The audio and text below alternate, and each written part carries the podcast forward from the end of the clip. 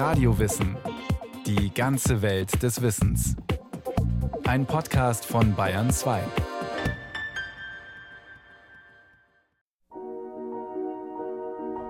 Weihrauch. Weihrauch riecht wunderschön und klärt den Geist. Koka. Koka ist eine Stimulanz und ein sehr nahrhaftes Gemüse. Tabak. Tabak ist für die meisten indianischen Kulturen eine heilige Pflanze. Was haben Weihrauch, Koka und Tabak gemeinsam? Dasselbe, was sie auch mit Opium, Bier und Fingerhut verbindet.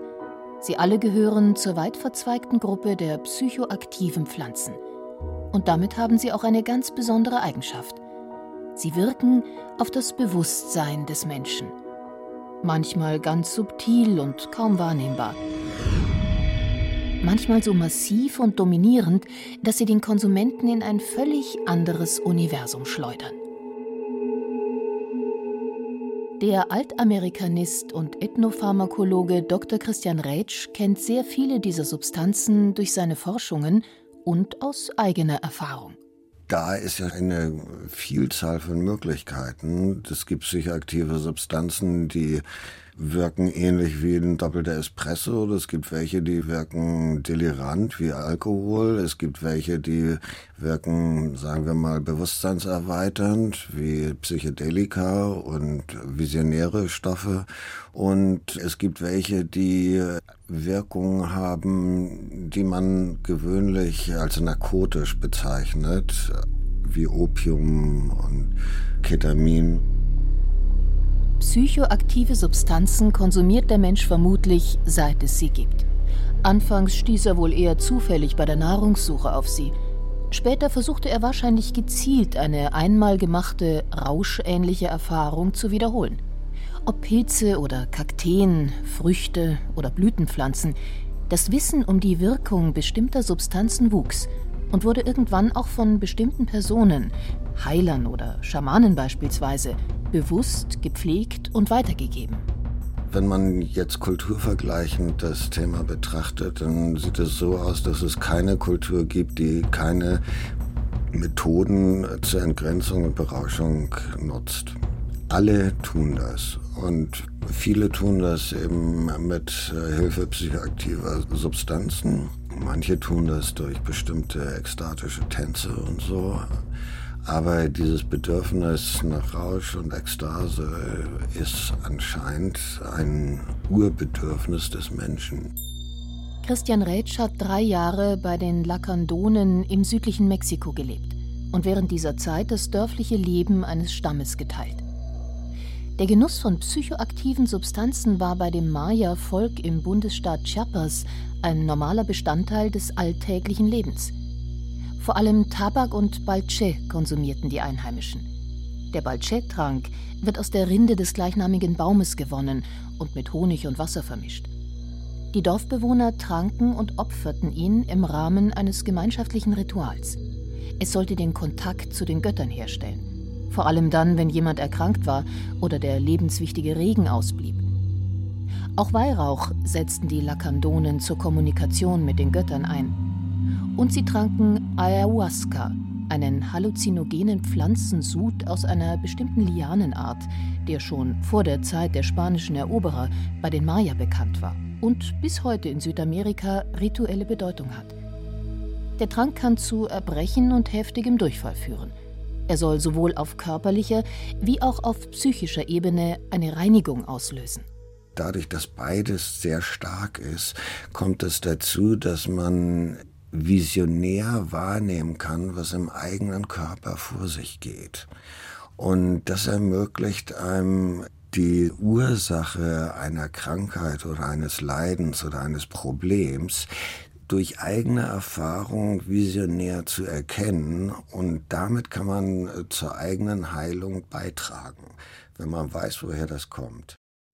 Christian Rätsch sieht in dem Trinkritual eine Möglichkeit, die Autonomie des Ratsuchenden zu stärken. Das Ziel ist, dass die Einsicht über die eigene Erkrankung oder das eigene Leiden vom Patienten selbst erlebt wird. Und die Schamanen sind eigentlich nur so eine Art Hilfesteller, die helfen den Leuten, an diesen Punkt zu gelangen. Psychoaktive Substanzen, um zu einer stärkeren Selbstreflexion und eigenständigen Lebensgestaltung zu gelangen? Nichts könnte weiter entfernt sein von dem Image, das diese Wirkstoffe im westlichen Kulturkreis haben. Hier stehen sie für Selbstzerstörung, Abhängigkeit, Willenlosigkeit.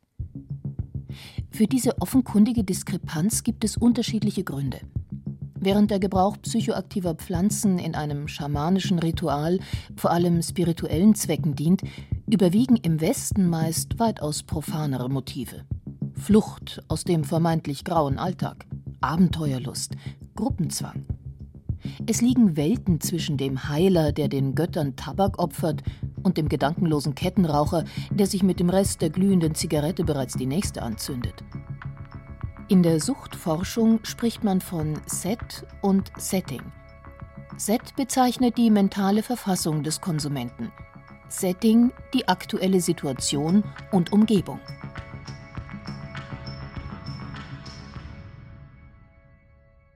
Die jeweilige Erwartungshaltung spielt nach wissenschaftlichen Erkenntnissen eine große Rolle bei der Wirkung psychoaktiver Substanzen. Der Mediziner und Neuropharmakologe Professor Walter Zieglgänsberger, der lange am Münchner Max-Planck-Institut für Psychiatrie geforscht hat, ist von der Bedeutung des gesellschaftlichen Umfeldes überzeugt. Eine der wesentlichen Anwendungen für psychoaktive Substanzen ist ja im Schamanentum. Und ich war am Amazonas und habe gesehen, was die so alles einwerfen oder durch die Nase einziehen, was sie essen, ohne auch nur mit der Wimper zu zucken, ohne zu fragen, was nehme ich denn da? Das gehört bei denen einfach zum kulturellen Alltag, was sie da tun, und das ist einfach so. Und der Schamane, der hat da irgendeine wilde Mixtur und macht das.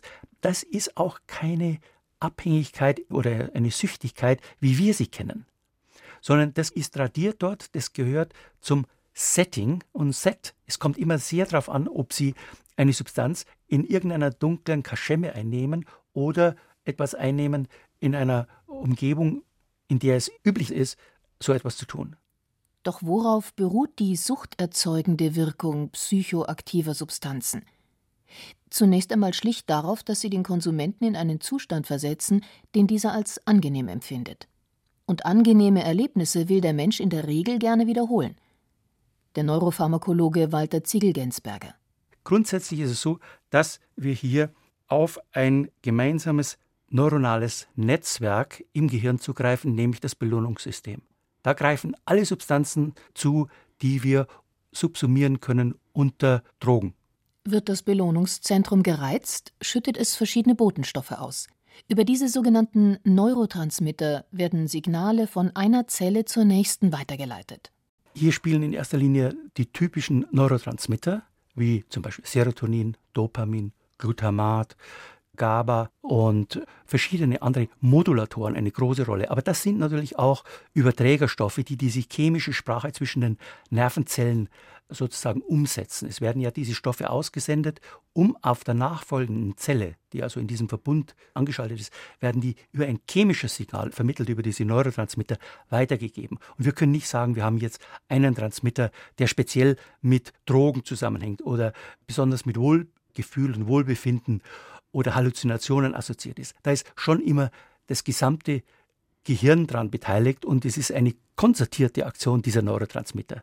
Die müssen in einer bestimmten Form zusammenwirken, um bestimmte Zustände dann hervorzurufen. Das Belohnungszentrum des Gehirns gehört zum limbischen System, das für Stimmungen und Emotionen zuständig ist. Eingehende Informationen werden hier bewertet und gespeichert. Wird ein Ereignis als glücklich erlebt, prägt es sich als Muster ein. Dabei kommt es auch zur Ausschüttung von körpereigenen Morphinen, den Endorphinen. An deren Rezeptoren können auch die Wirkstoffe von psychoaktiven Substanzen andocken, die von außen zugeführt werden. Das ist natürlich immer ganz aufregend, wenn man sieht, dass der Körper Rezeptoren, also Bindestellen, bildet, auf die Substanzen, die die Chemie sozusagen vorgibt. Beim Morphin wurde das aus Pflanzen isoliert vor vielen, vielen Jahren und wir können es heute in Reinform verwenden, in der Schmerztherapie, dass diese Substanzen auf körpereigene Strukturen zugreifen. Nur weil es in unserem Gehirn Botenstoffe, die Neurotransmitter gibt, die aufgrund ihrer Strukturen in die entsprechenden Rezeptoren an den Nervenenden passen, sind Rauscherlebnisse möglich. Neurotransmitter werden deshalb auch als Schnittstelle zwischen Materie und Bewusstsein interpretiert und als Beleg für die Verwandtschaft des Menschen mit Pflanzen und Tieren. Doch das Argument, die Fähigkeit zum Rausch sei sozusagen genetisch in uns angelegt und der Konsum psychoaktiver Substanzen gleichsam von der Natur vorgesehen, will Walter Zieglgänsberger nicht gelten lassen. Im ersten Moment sagt man, ja, wie soll der Körper etwas entwickeln, was in Pflanzen vorkommt, dass er sozusagen darauf anspricht. Aber die Entwicklung ist da ganz anders gelaufen. Das sind ganz unterschiedliche Ausgangsmoleküle, die diesen Effekt auslösen an diesen Rezeptoren. Und das ist vermutlich einfach eine Erfahrungsmedizin. Die Menschen sind durch die Felder gegangen, haben das gegessen, was da war. Und da waren eben Mohnkapseln. Und dann haben sie gesagt, gut, wenn du das nimmst, das Harz von dem, ja, dann wird dein Durchfall besser. Wenn du das isst, werden die Schmerzen besser. Und so haben sich auch Psychopharmaka entwickelt. Rauschzustände kennt man hierzulande allerdings vor allem im Zusammenhang mit einer ganz bestimmten Substanz, dem Alkohol. Szenen, in denen schwerst betrunkene Menschen völlig die Kontrolle über sich verlieren und womöglich gewalttätig werden, wirken abstoßend. Eine Form von Rausch, die zudem den Körper und oft auch die Psyche schädigt. Dennoch ist Alkohol in unserer Gesellschaft nahezu uneingeschränkt verfügbar. Weitgehend gesellschaftlich toleriert wird auch der Konsum der psychoaktiven Pflanze Tabak. Auch wenn inzwischen verstärkt vor gesundheitlichen Gefahren gewarnt wird, so kann doch jeder so viel rauchen, wie er will. Uns ist gar nicht bewusst, dass Tabak als legale Droge viel, viel mehr Unheil anrichtet als alle illegalen Drogen zusammen. Das sind Größenordnungen, die man sich schon mal vergegenwärtigen muss, wenn man Alkohol und Nikotin zusammentut und plötzlich bei hundertfünfzigtausend Toten ist pro Jahr. Tote, die auf die Wirkung von diesen Drogen zurückgeführt werden. Welche bewusstseinsverändernden Substanzen eine Gesellschaft toleriert und welche sie unter Strafandrohung ächtet, sagt offenbar auch viel über ihr Freiheitsverständnis aus. Bei uns sind ja die psychoaktiven Substanzen erlaubt, die den Menschen zu einem funktionsfähigen Teil der ausbeuterisch-hierarchischen Gesellschaft machen. Bei uns sind koffeinhaltige Stimulantien wie Tee, Kaffee, Schokolade und Ähnliches sind alle erlaubt. Dann die Betäubungsmittel wie Alkohol sind erlaubt, die verschiedensten Tranquilizer aus der Apotheke sind erlaubt. Also alle Substanzen, die einen möglichst bei einem niedrigen Bewusstseinspegel halten. Und dann ist Nikotin erlaubt. Das ist eine der stärksten Stimulantien für rationales Denken und das ist eben bei uns gewünscht. Christian Rätsch, Verfasser des umfassenden Standardwerks Lexikon der psychoaktiven Pflanzen, sieht auch in der bayerischen Geschichte deutliche Spuren für den Willen des Staates, hier regulierend einzugreifen. Also das erste Verbot für eine psychoaktive Substanz ist das bayerische Reinheitsgebot für Bier. Wir denken immer, das ist eine lebensmittelrechtliche Verordnung, ist es aber nicht, weil mit dem angeblichen Gebot wird der Zusatz von Bilsenkraut und anderen sogenannten schädlichen Kräutern verboten. Und das Bilsenkraut, das ist eine Pflanze, die in der Tat Halluzinationen erzeugen kann. Die war in der germanischen Kultur heilig, stand mit dem Gott äh, Thor oder Dona in Verbindung und wurde also für rituelle Zwecke benutzt. Für die damalige Obrigkeit war sonnenklar, dass das Bilsenkraut zu den Höllenwerkzeugen des Teufels zählte. Und so kam es, dass dem Bier ersatzweise Hopfen beigemischt wurde. Das Bedürfnis der Untertanen nach Rausch und Ekstase sollte so gelenkt und kontrolliert werden. Von dem ursprünglich heidnischen Ritualtrunk der Germanen, so Rätsch, sei unter Aufsicht der christlichen Klosterbrauereien am Ende nur noch ein zahmer Schlaftrunk übrig geblieben. Der Hopfen beduselt und dämpft und macht müde und schläfrig und dumpf. Das ist ein Tranquilizer, so eine Art natürliches Valium oder so. Psychoaktive Pflanzen erzeugen aber nicht nur rauschähnliche Erfahrungen. Sie sind auch in der Lage, Schmerzen sehr effektiv zu reduzieren. Nehmen wir mal die berühmteste psychoaktive Pflanze der Geschichte, das ist der Schlafmohn. Ohne den Schlafmohn wäre die europäische Medizin- und Pharmaziegeschichte nicht denkbar.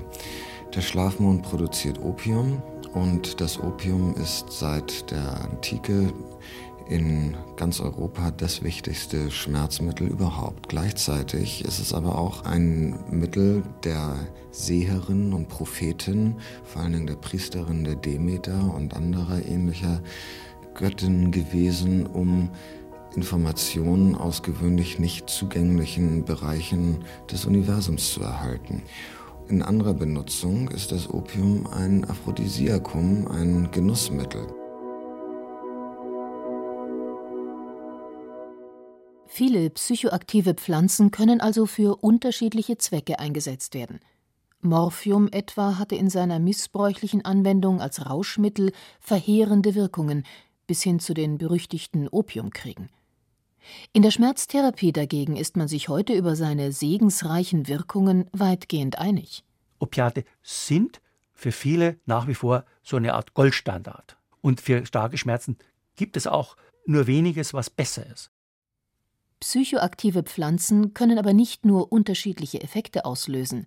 Sie wirken auch nicht bei jedem Menschen auf dieselbe Weise. Die körperliche und geistige Verfassung des Einzelnen spielt eine große Rolle. Aber natürlich gibt es auch generalisierbare Phänomene, beispielsweise beim Konsum von Kokain, das aus den Blättern des Kokastrauchs gewonnen wird. Da sind die, die das einnehmen, natürlich sehr aufgedreht, sehr extrovertiert. Es läuft alles so, wie sie sich wünschen. Sie kommt sich unheimlich stark vor und es ist eigentlich die Droge unserer Zeit. Die unserer Zeit ist eigentlich Leistung, alles was Leistungssteigerung macht. Die ganzen Amphetamine heute, Speed und so weiter, das sind die Drogen der Zeit, weil wir wollen ja besser sein, wir wollen schneller sein, wir wollen höher springen, wir wollen noch toller im Bett sein. Heroin, hergestellt aus Rohopium, dem getrockneten Milchsaft aus den Samenkapseln des Schlafmohns, hat dagegen eine entgegengesetzte Wirkung. Heroin macht in erster Linie müde, entspannt und ist auch etwas, wo sie sich sozusagen in sich selber zurückziehen. Die Leute wollen dann auch nicht übermäßig gestört werden. Das ist eher so eine Substanz, die nicht allein konsumiert wird, aber für sich dann wirkt. Und da wäre auch noch die viel diskutierte Hanfpflanze bzw. Cannabis. Berauschend wirkt sie vor allem durch die Substanz Tetrahydrocannabinol, kurz T H C. Hanf gehörte ursprünglich zur Volksmedizin.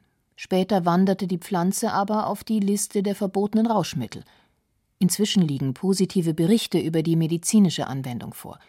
Der Wirkstoff T H C gilt als schmerzstillend, entspannend und krampflösend.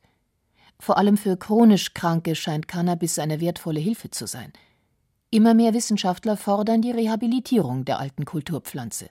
Dann wurden die Rezeptoren, die körpereigenen Endokannabinoide entdeckt. Dann hat man plötzlich gesagt, ah, da sind ja so viele solche Rezeptoren an fast allen Strukturen, die wir so kennen im Gehirn und auch am Rest des Körpers. Da wirkt vielleicht Cannabis. Und das ist heute sozusagen die Renaissance. Heute wird ganz intensiv darüber geforscht. Schamanismus, Rausch, Schmerztherapie. Das Wirkungsspektrum psychoaktiver Pflanzen ist sehr breit. Für manche Menschen ist noch eine weitere Dimension von Bedeutung. Sie berichten von Bewusstseinszuständen, die mit mystischen Erfahrungen vergleichbar seien. Der Ethnopharmakologe Christian Rätsch spricht von einzigartigen Wahrnehmungen, die die Einheit alles Seienden bewusst machten. Aussagen, die eigentlich eher von tiefen meditativen Versenkungen her bekannt sind. Für den Molekularbiologen Zieglgänsberger dennoch kein Grund für eine völlige Gleichsetzung. Meditation wirkt sich auf körpereigene, endogene Systeme aus. Und das ist natürlich ganz was anderes, als wenn ich das von außen einfach hereintue. Wenn jemand fröhlich wird, weil er jetzt drei Schnäpse getrunken hat, ist es ganz was anderes, als wenn der plötzlich von innen heraus sagt, hey, der Tag ist gar nicht so schlimm, wenn er es selber macht. Die Einnahme psychoaktiver Pflanzen hat sich evolutionär entwickelt. Sie kann den Menschen inspirieren, heilen oder ihn auch töten. Stechapfel. Stechapfel kann beim falschen Gebrauch ganz extrem schädlich sein. Also über schädliche Halluzinationen bis hin zu Delirien, Wahnvorstellungen und kann auch zum Tod führen. Kakao. Kakao enthält mehrere Wirkstoffgruppen und da ist es besonders interessant, das sogenannte Anandamid. Das ist eine Substanz, die auch das menschliche Nervensystem ausschüttet und lesen kann und was glücklich macht. Und erstaunlicherweise dockt sich das Anandamid an den Rezeptoren an, an denen sich auch T H C andockt. Damiana. Damiana ist ein Kraut aus Mexiko, das gilt als mildes Rauschmittel, aber es ist eigentlich eher was Tonisierendes und kann die Blutflüsse im Unterleib stimulieren und es gilt eher als Aphrodisiakum. Völlig harmlos. Bewusstseinserweiternde Pflanzen können das Tor in eine andere Welt öffnen. Wie diese Welt aussieht, können wir selbst mit beeinflussen. Das Problem ist die Gesellschaft, der Staat, die Familie, der ganze Zerfall unserer Kultur, die völlige Zerrüttung, Entwurzelung, das Fehlen von inneren Werten, von Ideen für das eigene kreative Leben. Das ist das Problem. Möglicherweise ist das Bedürfnis nach Rausch tatsächlich zutiefst menschlich. Aber vielleicht gäbe es noch andere Möglichkeiten, dieses Bedürfnis zu stillen. Zum Beispiel, wenn es uns gelänge, uns am Leben zu berauschen, seinen Chancen, seiner Schönheit, an seiner Einzigartigkeit.